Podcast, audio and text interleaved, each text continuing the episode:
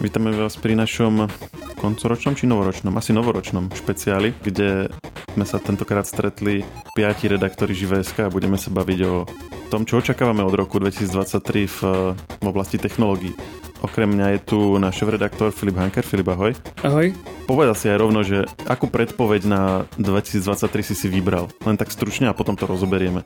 Je to vlastne umelá inteligencia, ktorá odpovedá v štýle, ktorý je človeku bližší ako nejaký vyhľadávač. Odpovedá veľmi rozumne a odpovedá tak fantasticky, že to považujem za nový trend, ktorý sa bude masívne rozvíjať aj počas budúceho roka. A na podobnú tému je tu s nami aj Majka eh, Dolniaková. Na Majka, ty si si vybrala čo? Čaute, ja budem tiež pokračovať eh, v tej téme ohľadom umelej inteligencii a skôr než nejaký typ by ma viac zaujímalo, že ako sa to vlastne bude vyvíjať ďalej. Konkrétne veci nejak neviem. Nemám tu nejakú vešťacu guľu, ale myslím si, že to bude veľmi zaujímavé a možno potom poviem neskôr viac v podcaste, že kam by sa to mohlo ešte posunúť. A potom je tu Jan Trangel. Jano, ty si technologických vecí riešil za tento rok kopu, tak eh, oprav nás, čo bude teda to definitívne najväčšie v eh, tech svete v budúcom roku? Ahojte, za mňa to bude hlavne kybernetická bezpečnosť a pokiaľ ide o špecificky o Slovensko, tak to nemusí byť nutne taká kybernetická bezpečnosť ako ochrana pred nejakými hackerskými útokmi, ale aj nejaká taká malá podskupina internetových podvodov. A toto sú veci, ktoré budú podľa mňa Slovákov trápiť aj v budúcom roku. No a Maťo Hodas, Maťo, ja si rovno aj typnem, e, čo to bude, nejaké hoaxy alebo niečo zo SpaceX? Čauko Maroš, no tak ja budem hovoriť o hviezdnej lodi Ilona Maska. E, no a ja vás nakoniec potom všetkých opravím a uvedem na pravú mieru, lebo ten naozaj skutočný technologický výdobytok bude e, VR headset do Deplu. Dobre, a Filip, povedz teda ty na úvod, že hovoril si, predpokladám o tom chat GPT, či ako vždycky to zabudnem, o tom chatovacom bode, dobre som to pochopil? Presne tak je to chat GPT. V tento rok vlastne v lete, alebo teda skôr na jeseň prišiel od organizácie OpenAI takýto nový chatovací tool a nie je to úplne bežný chat, práve naopak je to konverzačný robot, ktorý na základe úplne prirodzene položenej ľudskej otázky vlastne vygeneruje úplne prirodzene znejúcu odpoveď, ako keby od človeka, pretože chápe, že čo sa človek pýta a vie si nájsť v pozadí za doslova sekundu mnoho informácií, ktoré potom agreguje a dá do nejakej zrozumiteľnej odpovede. No a to je akože vec z uplynulého roka, ale v čom je tá predpoveď na 23? Predpoveď na 23 je veľký rozvoj tohto celého túlu. Osobne by som predpovedal, že je dosť možné, že sa táto metóda ako keby pridá k nejakému základnému googleniu a k nejakým základným využívaniam vyhľadávacích nástrojov. Ono sa to má permanentne zlepšovať a je dosť pravdepodobné, že si to veľké vyhľadávače alebo veľké služby v nejakej podobe začnú postupne osvojovať. Mnohé tieto služby majú veľmi podobné modely, ako dnes vidíme a vidíme tam veľmi jasný trend, že pre časť používateľov a pre nejakú časť komunity bude postupne výhodnejšie sa obracať na takéto nástroje, než keby e, pokračovali v klasike, čiže v googlení alebo v nejakom inom vyhľadávaní, v nejakých iných rešeršoch. Toto im dokáže nahradiť e, nejakú časť e, ich práce, a to doslova, lebo môžu tak vytvoriť jednoduchý kód alebo jednoduchý referát alebo nejaký príbeh. Takže si myslím, že nejaká časť znalých ľudí to už začne v praxi využívať pre svoje pracovné potreby. Že miesto toho, aby niekto napísal do Google, že čo je to, ja neviem, stratosféra, alebo to má v škole za úlohu napísať o tom referát, tak to napíše do chatbotu a ten mu napíše na hej, 10 riadkov alebo dva odstavce, že čo to vlastne je, on to len skopíruje a má esej v škole hotovú. Presne tak, napíše jednoduchú otázku, prípadne ešte potom spresní tú otázku a aktuálne by mu ten chatbot vygeneroval niečo, čo znie dobre, ale nemusí to byť všetko pravda a všetko overené ale predpokladám, že v ďalšom roku sa tie nástroje rozvinú tak, že už budú generovať aj oveľa presnejšie odpovede, bez nejakých zábran. Teraz je to ešte také, že občas, keď ten nástroj nevie, tak proste úplne bez problémov kvázi pošle odpoveď, ktorá znie dobre, ale obsahuje nejaké milné informácie to by sa v budúcom roku pri tom ďalšom učení sa tých nástrojov, lebo aj na tom je to založené, že na základe ľudského feedbacku sa to zlepšuje, tak to by sa budúci rok mohlo úplne eliminovať a tie odpovede by mali byť oveľa presnejšie. Ja by som k tomu dodala možno do trochu iného smeru, že to, čo popisuje Filip, je veľmi zaujímavé a tiež som zvedavá, čo sa bude diať ohľadom toho Mne skôr za, e, napadlo, že možno ten chat e, GPT by mohol byť takou lacnejšou formou akú, alebo nástrojom, ktorý by mohli využívať možno aj um, nemocnice alebo nejaké samozprávy na opravovanie možno nejakých vecí, čo majú na webe. Namiesto toho možno, aby platili nejakých ľudí, ktorí by im to nejak programovali sami alebo čo, tak by mohli byť nejakí lacnejší sprostredkovateľia, ktorí sa tej umelej inteligencii rozumejú a možno by to mohla byť nejaká forma e, využívania toho, tej umelej inteligencie. Jednak v nemocniciach a jednak e, akože možno, že aj podľa mňa v takom, že som to nazval, že, že zábavnom sektore alebo tak, že mne totiž spomínal šéf toho projektu, čo robia toho robota psieho, toho Artabana. Hm, mali sme o tom tento rok rozhovor, ak si to pamätáte tak uh, on vravel, že veľa kaďakých akože veľkých firiem, korporátov, developerov a takýchto, že má strašne veľký záujem o to, že, že mať tam robota proste na nejakom evente firemnom. No a Zároveň o tomto chat GPT sme mali rozhovor s pánom Zosavky, ktorý zase vravel, že oni, oni majú takú robotickú hlavu, ktorá tiež je napojená na chatbota a vieš sa s ňou rozprávať. Keď prídeš do miestnosti, sa na teba otočí a má proste nejaké tvárové prejavy a tak. Že tento komerčný záujem spolu s týmito akože začínajúcimi nejakými pseudohumanoidnými robotmi a zase ešte v spojení s takýmito vierohodnými chatbotmi, že by mohol vytvoriť celkom zaujímavý trh takých, dajme tomu, že hovoriacich hlav alebo takých nejakých mini robotov, ktorí by boli na eventoch a by si prišiel, aby ťa, ja neviem, uviedli, alebo by si sa s nimi len porozprával, alebo tak, vieš, že, že sa mi zdá, že možno, že z toho vzniká taký celkom zaujímavý priestor na trhu. Tak možno v roku 2023, keď bude nejaký známy umelec alebo niekto slávny bude mať vlastnú bustu, tak už to nebude také, nebudú také tradičné, neviem aké, ale um, bude tam umelá inteligencia, bude sa to hýbať tá ich hlava niekde na námestí pri fontáne, bude rozprávať ich hlasom. Si pokecať so Štefánikom, to by bolo aké super.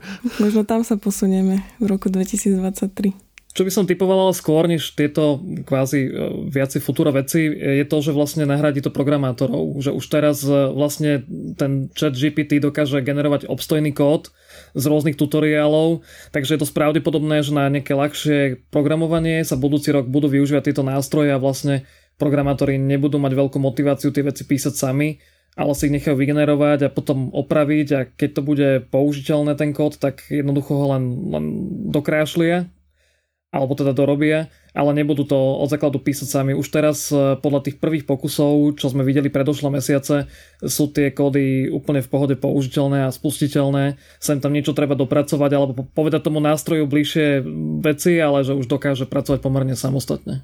Že, že poviem ja neviem, že naprogramuj mi čo viem kalkulačku alebo tuto nejaké používateľské rozhranie podľa tohto obrázku a on to potom už len doladí, hej? Áno, on si z nejakých tutoriálov na internete vyťahne, čo potrebuje a je to krásne aj v tom, že vlastne ten model sa teraz učí, aspoň ten model od OpenAI, ten GPT, čiže vlastne on je postupom času čoraz lepší. Ak tam ľudia budú dávať feedback, že čo je správne a čo je nesprávne, tak on postupom času bude schopný um, sa zdokonalovať v tomto celom ako keby odhadovaní, čo ten človek chce a čo by chcel získať. Takže teraz sme niekde na začiatku a už to generuje slušný kód, tak kde to bude o rok, e, dá sa odhadnúť, že, že, že to bude pracovať pomerne samostatne. Majka, ty si to hovorila teda o tých zdravotných veciach. E, chcela si e, hovoriť ešte o nejakých predpovediach, alebo toto je už ono? Ešte by som mohla rozviť, že mali sme napríklad aj u nás na webe rozhovor so Stanislavom Hrončekom, ktorý sa zaoberá digitálnou patológiou napríklad a projektmi e, v oblasti takýchto digitálnych inovácií a on tiež využíva umelú inteligenciu v zdravotníctve. Takže nie je to úplne nereálne, aby sa začala používať e, aj v našich nemocniciach, ale nie je to úplne vo všetkých. Hej. Takže Možno by to bola taká výzva pre naše zdravotníctvo, ale určite by to pomohlo um, zefektívniť tú prácu lekárom, sestram a podobne. A keď už sa bavíme o tom čete e, GPT, do ktorého si vedia aj ľudia v Slovenčine napísať otázku a ten systém celkom pekne v Slovenčine odpovedá, vedia si takto získať nejaký referát, tak potom je tu možno otázka, že či by sa už nemalo zmeniť nejak aj ten systém školstva, keďže hodnotiť deti možno na základe toho, čo si vygúlia na internete a potom o tom napíšu. Že či to je úplne smerodajné. A toto ako... Že mm. jasné... Toto je mhm. dosť dôležitá vec podľa mňa, hej, ale že ako myslíte, že by sa to dalo inak robiť? Že po, ako podľa mňa nad, nad tým asi sme viacerí rozmýšľali, lebo presne, že ako, ako, sme, ako si je vravila, že ako tam si žiak napíše otázku, čo dostal zadanie a tomu vyhodí odpoveď a ten učiteľ nemá ako zistiť, že to bolo cez to, lebo uh, to není ako Google, že to hodí do Google a proste vyhodí mu to, lebo to, to je proste unikátna odpoveď, ako druhýkrát vygeneruje niečo iné, mm. tak eh, ako, ako inak ako, vlastne by vedeli potom po, hodnotiť? Podľa mňa je fajn využívať tie systémy, keď ich máme, na to, aby sme možno lepšie pochopili problematiky. Keď máš spraviť nejaký referát na nejakú knihu, tak je dobre, keď využívaš tie systémy na to, aby si pochopil o, napríklad zámer autora a podobne. A potom už učiteľ, hoci vie, že možno máš ten referát z internetu, tak ale tými otázkami, ktoré sa ťa pýta na tú problematiku, vidí, že rozumieš, o čom sa v knihe píše. Alebo možno máš nejaký vlastný insight na dielo a podobne.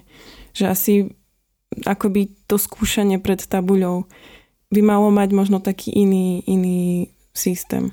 Za mňa je to dobrá poznámka, že akože použiť ten referát len na ako nejaký nevinutný základ a ďalej toho žiaka testovať ale treba povedať, že toto ešte možno vyrieši možno ďalšie mesiace, rok, kedy sa ten doteraz bezplatný nástroj na testovanie vlastne stane plateným. Hej? Že potom väčšina ľudí, aspoň väčšina žiakov si ho zrejme nebude môcť len tak dovoliť zakúpiť tam by som potom typoval, že sa môže kľudne stať, že sa budú otvárať nožnice medzi tými bohatšími rodinami a chudobnejšími, kedy tie bohatšie si môžu takéto túly dovoliť aj predplatiť a tie chudobnejšie nebudú vedieť toto žiakovi poskytnúť, takže bude musieť klasicky písať ale zatiaľ je to zadarmo, len neohlásili, že dokedy to bude a v akej fáze sa ten model vylepší natoľko, že ho zamknú a, a že bude buď, buď pre nejaké vedecké účely, alebo bude normálne spoplatnený ako nejaká klasická komerčná služba.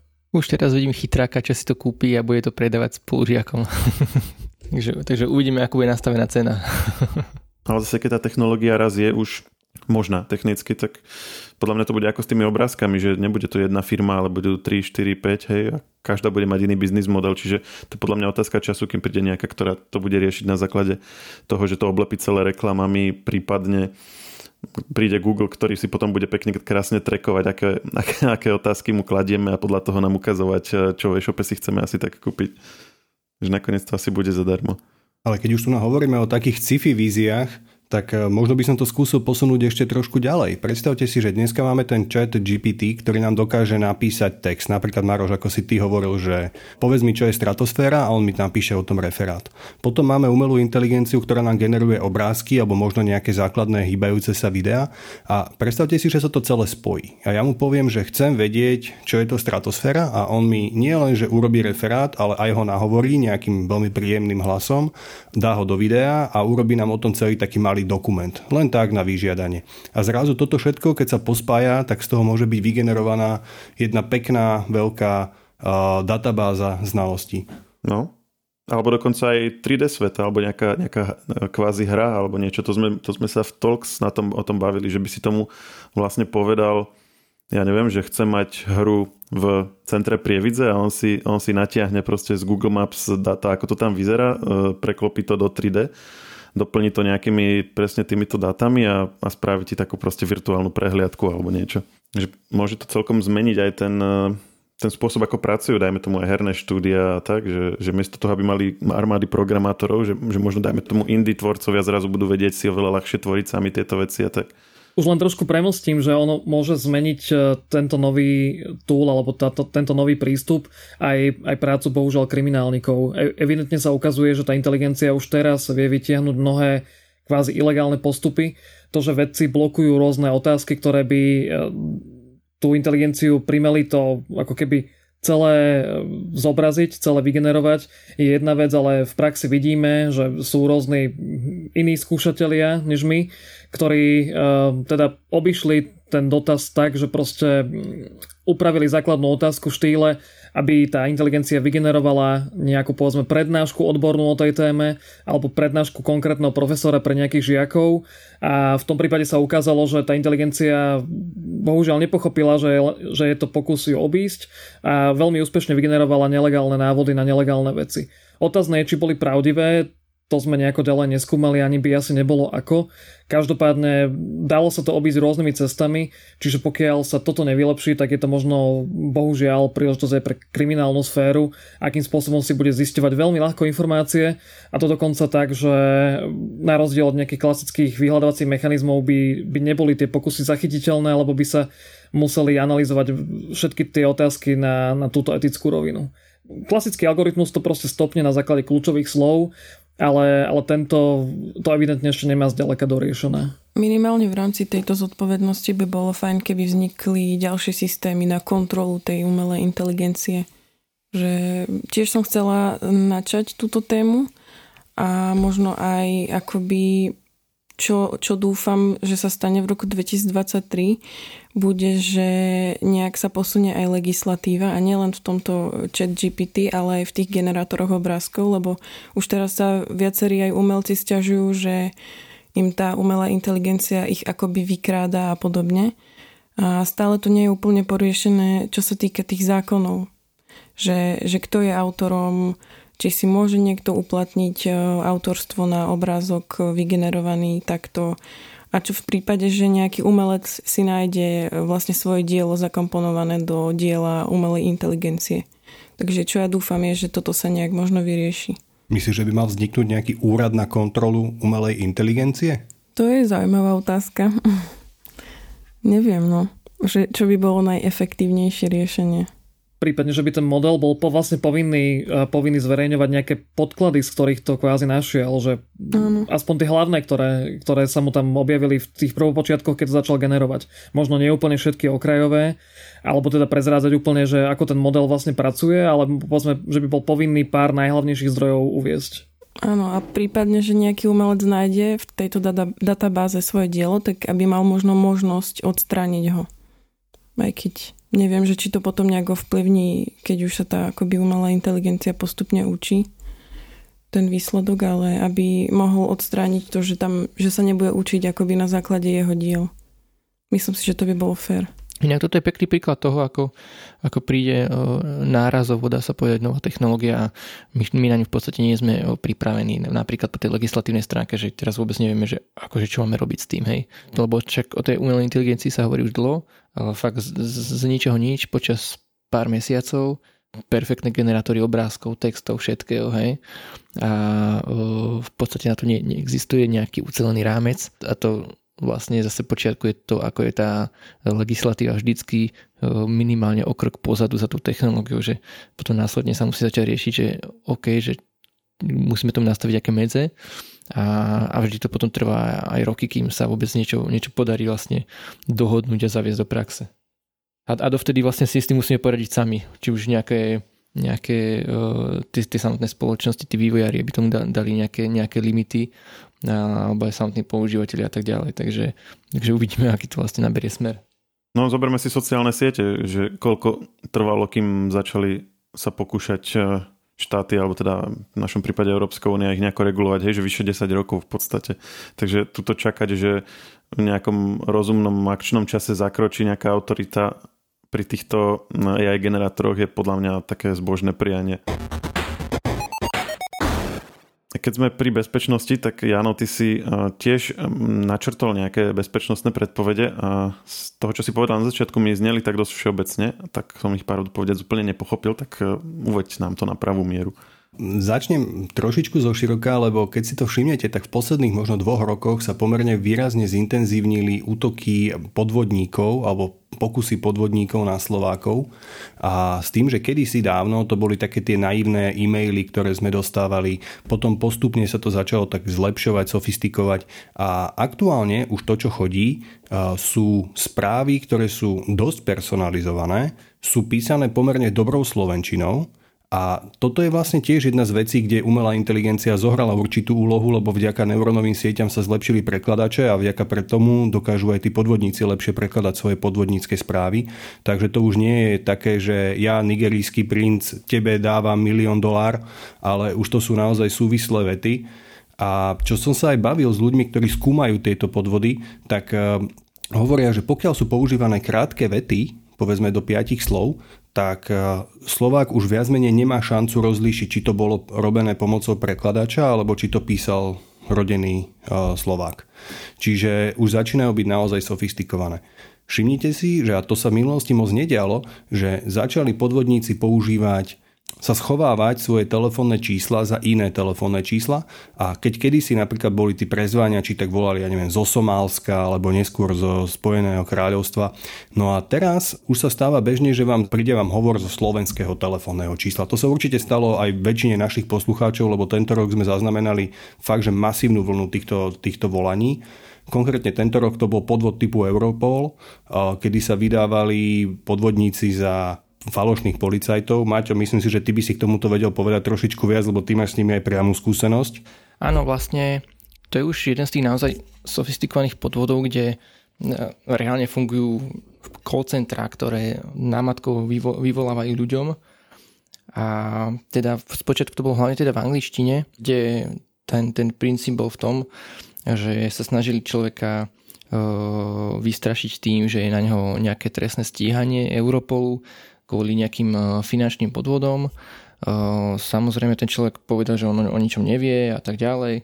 Z tej konverzácie vyplynulo to, že zrejme niekto sa dostal k jeho údajom, občanskému preukazu alebo tak a snaží sa zneužiť jeho identitu na e, zakladanie napríklad bankových účtov, cez ktoré sú práve peniaze do Južnej Ameriky a bla bla bla. No a v ďalších krokoch je ten človek navedený k tomu, aby nejakým spôsobom potvrdil, že ktoré je jeho reálne bankové konto, aby tí policajti falošní vedeli zablokovať všetky tie ostatné nelegálne a tak ďalej. A má to urobiť tak, že v podstate vyberie peniaze z toho bankového konta svojho a prevedie ich niekam inam, akože na nejaký na nejaký bezpečný účet, alebo tak by som to nazval. No a robí sa to tak, že oni toho človeka navedú, aby išiel do nejakého miestneho kryptomenového bankomatu a tam tie peniaze premenil za kryptomenu a oni vlastne vloží na peňaženku tých útočníkov, ktorí samozrejme už sa nikdy neozvú a, a je po peniazoch. No a toto bol podvod, ktorý e, zasiahol Slovákov a naozaj niekoľko ľudí sa na to nachytalo, však aj policajti o tom písali, čiže bol to masívny podvod a bol to aj úspešný podvod z pohľadu tých útočníkov. No a ja si myslím, že pokiaľ teda hovoríme o predpovediach na budúci rok, že podobných podvodov bude pribúdať. Netvrdím, že to bude presne tento typ telefonického podvodu, ale budú to rôzne typy podvodov, ktoré budú ešte masívnejšie, budú viacej personalizované a tí podvodníci sa naučia pracovať s rôznymi databázami, v ktorých sú údaje o ľuďoch. Že zatiaľ to býva také masívne, že napríklad pošlu hromadnú správu všetkým o tom, že uh, napríklad o banke ČSOB alebo o banke VUB, ale bez ohľadu na to, že či to sú alebo nie sú klienti tej banky. Ja si myslím, že do budúcnosti sa podvodníci naučia zisťovať si informácie o tom, že aké banky napríklad využívate konkrétne vy a pošlu vám personalizovanú správu, ktorá sa bude týkať priamo tých bank. Čiže toto bude jedna z vecí, ktorá v budúcnosti bude pomerne veľkým trendom. A druhá vec, ktorá bude, je, že budú sa lepšie učiť, ešte lepšie učiť po slovensky a keby som to mal premostiť na tú tému umelej inteligencie, o ktorej sme hovorili pred chvíľočkou, tak e, možno sa naučia využívať aj nejaké hlasové generátory, ktoré budú v Slovenčine. Čiže v praxi by to vyzeralo čo? Že budeme dostávať nejaké správy a bude tam akože priamo moje meno, nejaký osobný údaj o mne, že ahoj, že na tvojej adrese sa udeje niečo alebo tak, aby to vyzeralo vierohodne? Áno, môže to byť presne tak, že napríklad oni si zistia, že aká je vaša e-mailová adresa alebo aká je vaša fyzická adresa. Môžu pospájať napríklad informácie z vášho telefónu, že pokiaľ si tam stiahnete nejaký malware, tak oni zistia, že tam máte nainštalované povedzme aplikácie tejto, tejto a tejto banky preto vám pošlu personalizované správy, ktoré budú presne o tých bankách. A podobne, že, alebo napríklad pokiaľ sa dostanú k vašim e-mailom, tak zistia, že čo máte objednané a v správnom čase vám pošlu podvodnú sms ktorá bude presne s tými detailami vašej objednávky. Čiže bude to vyzerať absolútne vierohodne a my ako používateľia rôznych internetových a elektronických služieb si budeme musieť dávať ešte väčší pozor ako dneska. Čiže vlastne to, čo povedzme v minulosti sa hovorilo, že taký bežný útok, ktorý je na, že na každého, tak ten odchytí, ja neviem, antivír alebo proste sa dá ľahko spoznať, ale také tie sofistikované útoky, kde už sa cieli na konkrétneho človeka, tak to sú akože tie nebezpečné. Ale že teraz v rámci umelej inteligencie do istej miery niektoré tie praktiky, ktoré sa predtým ručne cielili, tak sa budú dať akože rozšíriť že plošne. Hej, že, že, že vlastne častejšie sa nám bude stávať, že ten útok ako keby bol personalizovaný na nás, aj keď akože to bude vlastne za tým, dáme tomu umelej inteligencie. Ale to potom, že, že ako sa proti tomu brániť, hej, že to potom už nebude také, že si, že si proste aktualizujem antivír, hej, že to asi bude vyžadovať si oveľa viacej nejakého pochopenia tej celej problematiky na úrovni proste jednotlivcov a to asi nemôžeme od každého veľmi očakávať. Budeme sa musieť prispôsobiť, tak ako sme sa prispôsobili rôznym veciam a tak e, postupne toto bude jeden, jedna zo súčastí tej novej technologickej éry, že budeme si proste musieť dávať pozor na rôzne mm-hmm. typy podvodov a tie podvody budú čím ďalej tým viacej automatizované a vďaka, vďaka umelej inteligencii aj viacej personalizované, čiže sa nás viacej a ľahšie sa nás e, podarí nachytať. Hm. Čiže tak ako sa v škôlke učí, že, alebo, alebo možno dajme tomu na strednej škole, hej, že, že boli prednášky o drogách, dajme tomu za našich čias, tak teraz budú fakt, že, že na toto na internete si treba dať pozor a tak? No to by podľa mňa malo byť. Teraz mi len napadl taký vtipný uh, gif, ako Ron Swanson z Parks and Recreation vyhadzuje počítač do koša, lebo je, sa zľakol, že koľko informácií o ňom uh, akože vie. And I went to this website and this ad popped up that said, Hey Ron Swanson, check out this great offer. What's your question? My question is, what the hell? Like, how do they know who you are? Yeah. Okay. Um, there are these things called cookies where like if you go to a site and buy something, it'll remember you and then create ads for other stuff you might want to buy. So it learns information about me? Seems like an invasion of privacy. Dude, if you think that's bad, go to Google Earth and type in your address.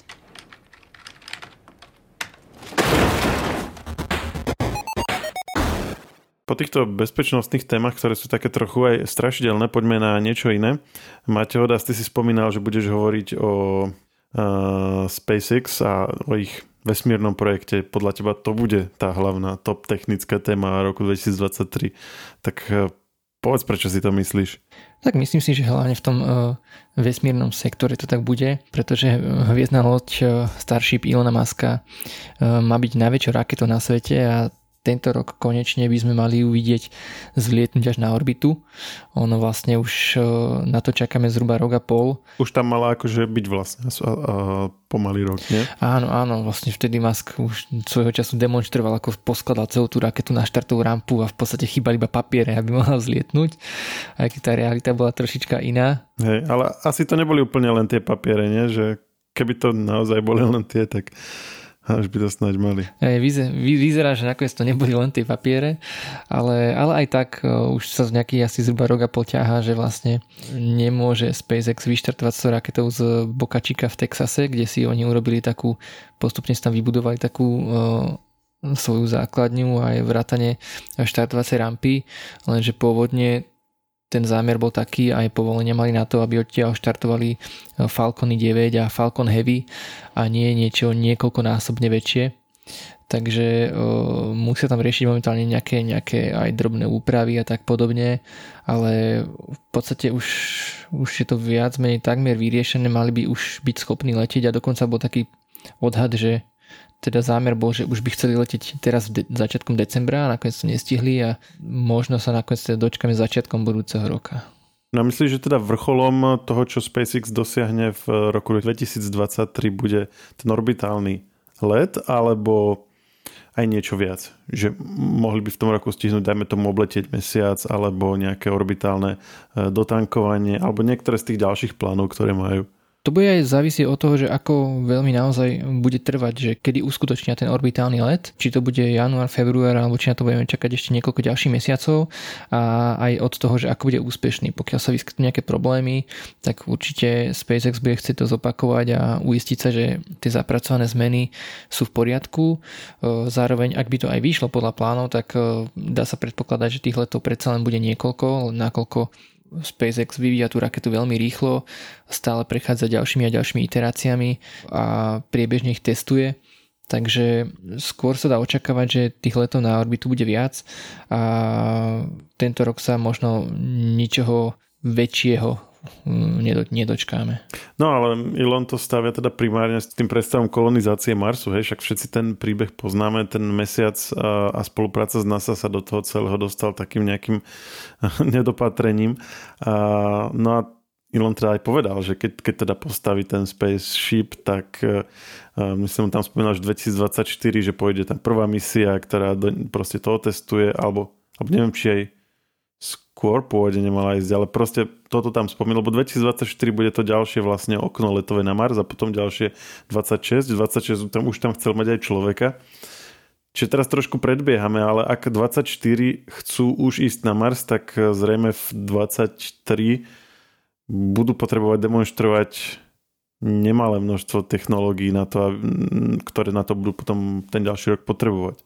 Čiže možno, že by bolo na mieste ako očakávať od nich minimálne nejakú, keď nie funkčnú, tak aspoň nejaký prototyp teda tej lode, ktorá bude riešiť dotankovanie, nehovoriac potom o e, interiéri už e, tej misie na Mars, o, o, o riešení vlastne vytvárania paliva na Marse a tieto veci, že, že, že, že ak to chcú akože tom 24. spraviť, tak že ja by som možno, že, možno, že chcel vidieť v 23. už nejaké veci k tomu asi. Osobne predpokladám, že toto sa nestihne. Troška popravím, oni v 22. chceli tam poslať prvý náklad a v 24. už tam má človeka. Takže potom sa to samozrejme nestíhalo, posunulo sa to, ale ako si spomenul, ten interiér napríklad vôbec sa ešte, ešte neriešil, k tomu nevieme vôbec nič. E, dokonca ani čo sa týka nákladu, ešte vlastne SpaceX nemá žiadny fyzický prototyp toho, nejaké tej konfigurácie, kde bude mať e, otvárať si ten úložný priestor, z ktorého bude vypúšťať satelity a tak podobne. Takže toto všetko ešte SpaceX stále čaká. No a aby to stihli do 2024, to bude dosť, dosť natesno. Hej. Ťažko povedať, v akej vtedy budú fáze. Možno to okno nejakým spôsobom využijú na nejakú, na nejakú demonstráciu toho, že by tam nejakú raketu smerom k Marsu poslali, aby naozaj tú príležitosť využili a otestovali toho čo najviac. Tiež to bude závisieť od toho, ako si spomínal, že či už budú mať vtedy tú technológiu dotankovania na orbite pripravenú, lebo ten let na Mars nie je len tak. Eh, ale že by, to, že by v 2024 urobili nejakú reálne zmysluplnú misiu, že by tam aj donesli nejaký využiteľný náklad pre nejakú tú budúcu kolóniu alebo také niečo, ako bolo pôvodne v pláne, tak to asi očakávať nemôžeme. No, spomínali sme ešte mesiac, síce v tom kontexte, že SpaceX sa k nemu dostal tak nejak neplánovane, ale proste je to tu, rieši sa to. A, uh, NASA teraz obletela mesiac tento rok a SpaceX teda má, má byť ten, ktorý zabezpečí ten pristávací modul, ktorý pristane na povrch a bude to tá horná časť uh, Starshipu. Toto sa má nejako pohnúť v 23. alebo tam je ten harmonogram až v, o niečo vzdialenejší? Pravdepodobne sa to riešiť ešte nebude aby som troška to spresnil alebo pripomenul, tak vlastne pre tú misiu na mesiac SpaceX vyvinie upravenú verziu tej rakety, ktorá bude špeciálne navrhnutá pre túto misiu. A ako si povedal, ona poslúži ako ten tzv. lander, ten pristávací modul. Takže NASA to má tak celkom komplikovane prichystané, že vlastnou obrovskou raketou dostane tých astronautov na obežnú dráhu mesiaca. Tam sa dostanú vlastne na module Orion pilotovanom, ktorý vyvíjali s Európskou vesmírnou agentúrou tam na tej orbite bude zase nejaká ich e, stanica e, Lunar Gateway, kde sa vlastne pripojí potom tá hviezdna loď, ktorá tam príde a prevezie tých astronautov na povrch. A pritom dá sa povedať, že možno by to aj tá hviezdna e, loď, teda ten starší by dokázal úplne sám, aj, takže je to fakt také, že, že komplikované a, a, a tým, že to nie je hoci aký pristávací modul, ale je to naozaj obrovská raketa, ktorú bude musieť SpaceX vyvinúť, tak tam to otvára možnosť zase na nejaké meškania a odklady tej misie, lebo tá misia bola plánovaná na rok 2024, že vlastne už prví ľudia sa vrátia na mesiac. Už to bolo medzičasom odsunuté na 2025, lebo sa to proste nestíha. Realistickejší termín je 2026. No a keď, sa, keď napríklad SpaceX nebude stíhať ten vývoj, že budú nejaké problémy alebo niečo také, tak aj to sa môže ešte viac zdržať. A, a je tam naozaj veľa takých vecí, ktoré proste sú problém, nielen aj tá raketa NASA, ktorá mala rôzne zdržania a stála miliardy a tak zároveň aj so skafandrami je problém, pre ktoré o, bolo nejaké zdržanie a nestíhal by sa ten rok 2024. Takže čím viac takýchto veľkých eh, faktorov tam zohráva úlohu, tak tým je väčšia šanca, že eh, dojde k nejakému zdržaniu a osobne budem veľmi rád, ak sa vlastne toho pristatia človeka na mesiaci dočkame v tejto dekáde. To by si myslím, že je samo o sebe úspech. Bez ohľadu na to, či to bude rok 2026 alebo 2028, 2029. No tak to, to je celkom benevolentný odhad, nie? že vzhľadom na to, že to iba zopakujeme, nerobíme to na novo a vzhľadom na to, že už ten 26 je e, zdánlivo vzdialený termín, keďže SpaceX už dnes Starshipom lieta konkrétne do hornou časťou, tak akože toto je celkom podľa mňa taký, taký že bezpečný typ, že snáď do konca tej dekády, keď už, keď už niečo. Je to, je, je, je to celkom bezpečný typ, ale o to, o to je reálnejší. No ako, on sa síce ľahko povie, že iba ideme zopakovať to, čo sme, to, čo sme už kedysi dosiahli, ale naozaj do veľkej miery to sú všetko technológie vyvinuté odpiky, dá sa povedať. S výnimkou teda tej rakety SLS, ktorá vo veľkej miere stavia na dedictve éry raketoplánov, ale inak aj, aj to je dosť nákladné zopakovať a všetko ostatné bude fakt, že špeciálne nové navrhnuté skafandre pre tieto misie, nová generácia. Ten pilotovaný modul Orion bol fakt e, vyše 10 rokov vo vývoji, e, do toho samostatne ešte Starship, takže e, a ešte tá stanica na orbite, ako som spomínal, Lunar Gateway. Takže toho bude až až, dá sa povedať. Ja som teda chcel hovoriť o tom, že ten VR headset od Apple, o ktorom sa hovorí už roky, rokuce, by eventuálne mohol prísť už budúci rok a mohol by byť e, zaujímavejší, než väčši, väčšina ľudí očakáva. Alebo teda, že by mohol byť prvým takým komerčne úspešným produktom v tomto segmente, o ktorom proste sa roky, alebo možno už aj, neviem, už pomaly hádam aj 10 rokov, alebo odkedy sa, odkedy prišiel ten prvý Oculus a nejaké tie správy o ňom sa okolo neho rieši kadečo, ale vlastne reálne akože, akože nejak, nejak trhovo sa to nepresadilo celé. V 2021 prišiel teda to metaverzum od Facebooku, kde, kde zase Mark Zuckerberg tvrdil, že to bude nejaká budúcnosť všetkého a potom, a potom už sa o tom až tak nehovorilo. No a ja som, ja som si pozeral tak, že predpovede iných autorov, že, že na, na rok 2023 a že najlepšie, čo sa o metaverze bude dať povedať je, že stále je to téma. že stále sa na ňom robí. No ale ono to, ono to vlastne očakáva aj príchod nejakého kvalitnejšieho hardveru a ten zatiaľ ešte nebol a ani technologicky proste je otázka, že, že ako vlastne sme od neho vzdialení teraz čo sa týka proste schopnosti vyrobiť zariadenia za dostupnú cenu, ktoré ponúknú ten zážitok, aký sa od toho očakáva.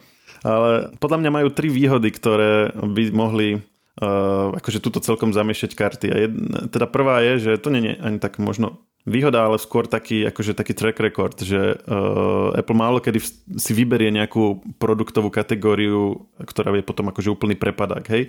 Na, naposledy možno v 90 rokoch nejaký, nejaký Apple Newton, hej, a také, takéto proste oni mali tam pokusy a to, to akože sa nevydarilo. Mm, ešte tuším, bola aj také, že digitálny fotoaparát od Apple a úplne, že v 80 rokoch mali, mali tlačiare a takéto, ale to, to, to proste išlo, išlo dostratená, ale tak povedzme už od, od iPadu, hej, uh, cez iPhone, iPad, Apple Watch, uh, buď to boli úspechy, alebo minimálne to bolo niečo, čo dodnes považujeme v tom segmente za akože či už lídra alebo ne, niečo, čo má nejaké, nejaké seriózne postavenie ako keby v, tej, v tom danom segmente. Hej? Že, že nič z toho neboli také, že okrajové veci, na ktoré by sa potom zabudlo. Čo neznamená, že sa im to ne, nestane do budúcna. Jedného dňa sa im to stane, že predstavia niečo a bude to blbosť, tak žiadna firma ne, akože není neomilná. Ale už len eh, pre tie skúsenosti eh, z minulosti sa akože podľa mňa je na mieste tomu pripisovať väčšiu váhu.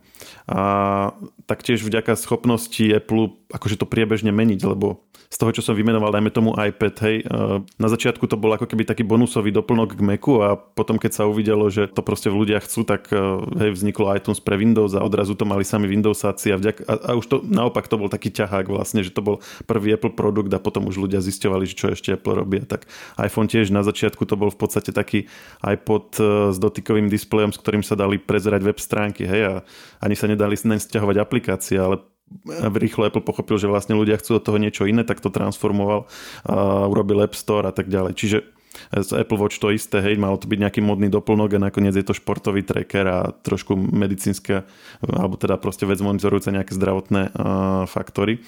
Čiže je tam aj tá schopnosť akože po uvedení toho produktu to uh, nejak formovať, upravovať a nejak akože nájsť ten priestor pre to, nejaké to využitie, za ktoré sú potom zákazníci ochotní platiť.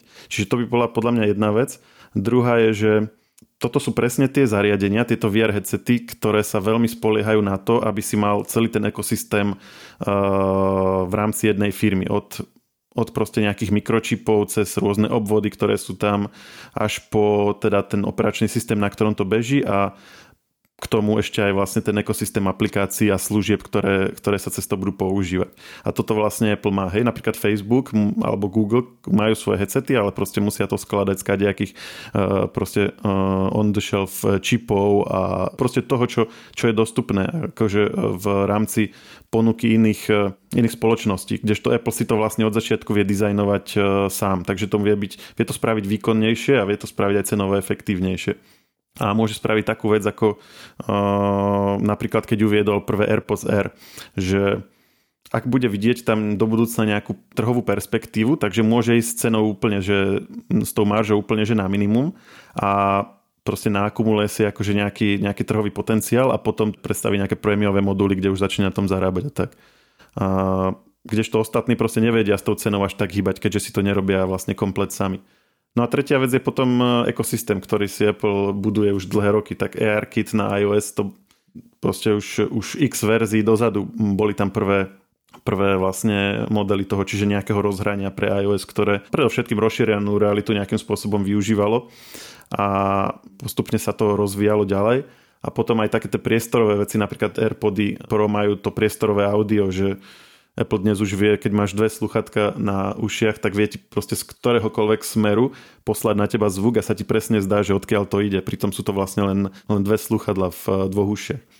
A, a fakt to akože vyzerá až tak akože prekvapujúco, že napríklad ja keď som si dal prvýkrát Airpody a je tam taká funkcia, aby vytvárali ten dojem, že ten zvuk ide z iPhoneu a ja som na ňom pozeral nejaké video, tak som si myslel, že som si ich zabudol zapnúť, lebo mi presne sa mi zdalo, že ten zvuk ide z toho iPhoneu a nie z, proste z tých sluchadiel.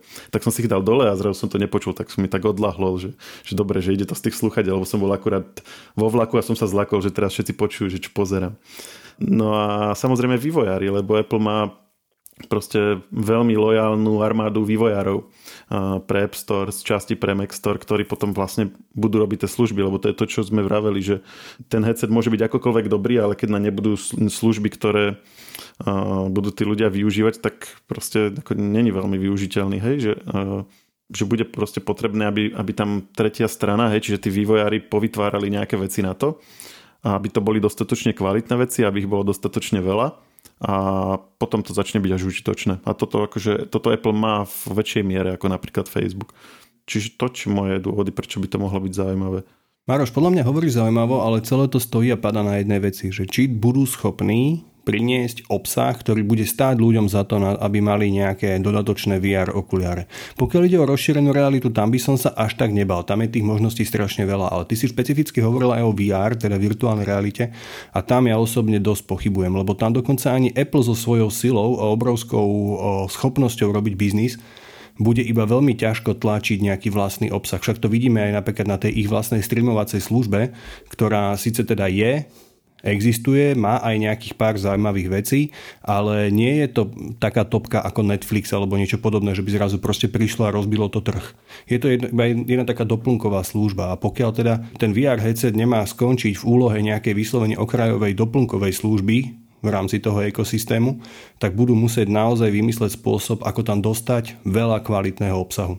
Hej, to je, to je asi to, na čom to bude stať a padať, s tým súhlasím myslím si, že to nebude môcť byť len neplácká služba, že tie služby Apple naozaj, akože ja som hovoril o hardveri predtým, že tam akože tá história ukazuje, že sa im darilo, naopak v službách až tak sa im nedarí, presne tak. Hoci ako Apple TV Plus, áno, má povedzme aj Oscarové tituly a tak, čiže tam je ich síce menej, ale dajme tomu kriticky sú hodnotené akože v priemere možno aj vyššie ako v iných službách, ale áno, ako keď sa niekoho opýtaš na ulici, že aké dve streamovacie služby má, asi tá druhá nebude, že Apple TV, Plus. Ale preto som hovoril o VR, lebo myslím, že podľa, podľa tých správ, ktoré sa zatiaľ teda dostávajú na povrch, eh, AR asi ešte nebude hotový najbližšie roky, ale VR, ono malo byť už vlastne tento rok. Aj minulom, aj vlastne v maji 2022 už to prezentovali dokonca správnej rade, čiže zdá sa, že už to je naozaj že takmer hotový produkt. Vlastne v tomto momente už bude musieť byť prakticky hotový, ako ho chcú budúci rok, respektíve 2023 minimálne ukázať, ak nie začať predávať. A čo ja si myslím, že teda najskôr ho len ukážu a asi, asi by som čakal, že najlepšie by bolo niekedy okolo WWDC, pretože tam, tam je vývojárska konferencia a oni budú asi potrebovať najskôr dostať na palubu tých vývojárov a potom to môže kľudne byť aj, že pol roka aj rok. Ja, akože môžu, môžu to, to uvedenie do predaja oddialiť potom ako predstavia ten samotný produkt, lebo budú čakať asi, že čo vývojári budú k tomu robiť. Ako si povedal, že ak, ak by len Apple mal robiť tie služby na to, tak uh, asi by som sa nespoliehal na to, že to bude naozaj úspech, ale skôr ak oni dodajú ten hardware a teraz príde, príde ešte niekto ďalší, kto spraví nejaké zaujímavé využitie preto.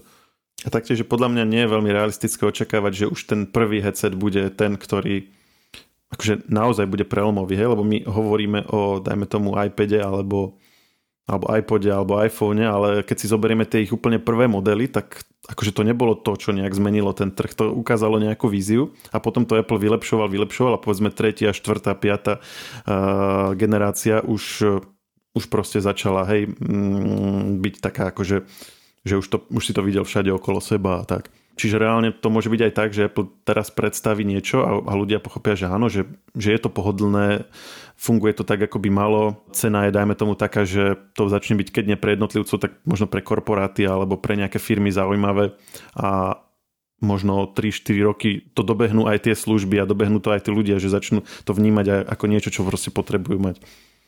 Máme všetko? Chce niekto ešte nejaké, nejaké divoké karty predtým, ako to rozpustíme? Si myslím, že sme toho už natárali viac ako dosť. Alebo že koľko z vás bude teraz spať o, takto rok a dajú sem chatbota so syntetizátorom hlasu a my to ani nezistíme. Ako skôr je na, na zvážení, či nás vôbec o rok pozve tá umelá inteligencia, hej? Že, alebo nejaký robot, alebo teda, či nejaký chatbot povie, že dobre, tak dojdite, vy bývalí redaktori, my už to dneska generujeme lepšie, ale tak má to svoju históriu a to sme vlastne boli my. Hej, že príďte nám porozprávať, ako sa to za starých čas robilo. Tak, tak, tak. Nejaké retro okienko, to sú, to sú veľmi populárne formáty, tie retro okienka, vieš, ak máš retro staré hry, tak máš retro starých redaktorov. Ale veď akože môžeme tu kecať, čo chceme, ale podľa mňa, že sama inteligencia vyhodnotí, či nás pozvať, do akého formátu pozvať. Oni si to celé zostavia už vlastne na mieru, čiže my len budeme postavení pre hotovú vec, že či prísť alebo neprísť. Alebo či nás dovezú, keď budeme ako tie hovoriace hlavy vo Futurame, ktoré boli naložené v tých pohároch tak uh, potom, že či nás už teda iba zaradia alebo nezaradia. Presne, a či, či vôbec budeme postavení pred tú otázku, že či to nebude tak, že tými vlastne uh, algoritmami, ako sú na TikToku, ktoré ťa presne vedia ovládať, aby si, aby si robil, aby si to pozeral, aj keď to nechceš, tak nás vlastne tak manipulujú do toho, že oni sa rozhodnú, ako sa my rozhodneme. Ešte samozrejme, možno, že my budeme robiť vlastne pre vývojárov toho modelu, vieš, akože bývalí e, úspešní e, ľudia s prácou so slovom sú vždy možno potrební na trénovanie nejaké nové generácie týchto nástrojov, nie? Hej, alebo budeme, budeme triediť nejaké obrázky, budeme také špajdle v očiach, vieš, že aby si nemohol zavrieť, budeš priviazaný na to kreslo. Takže ak, ak to zhrnieme, aj budúci rok máme nejaké využitie a aké presne to sa uvidí v priebehu roka. Hey, a, s, s touto veľmi optimistickou predstavou vám želáme všetko dobré do nového roka. Snáď bude lepšie ako ten minulý. Tak. A učíme sa s vami. No. Všetko dobré a do počutia. Tak snáď bude. Všetko dobré. Do počutia. Čaute. Čaute.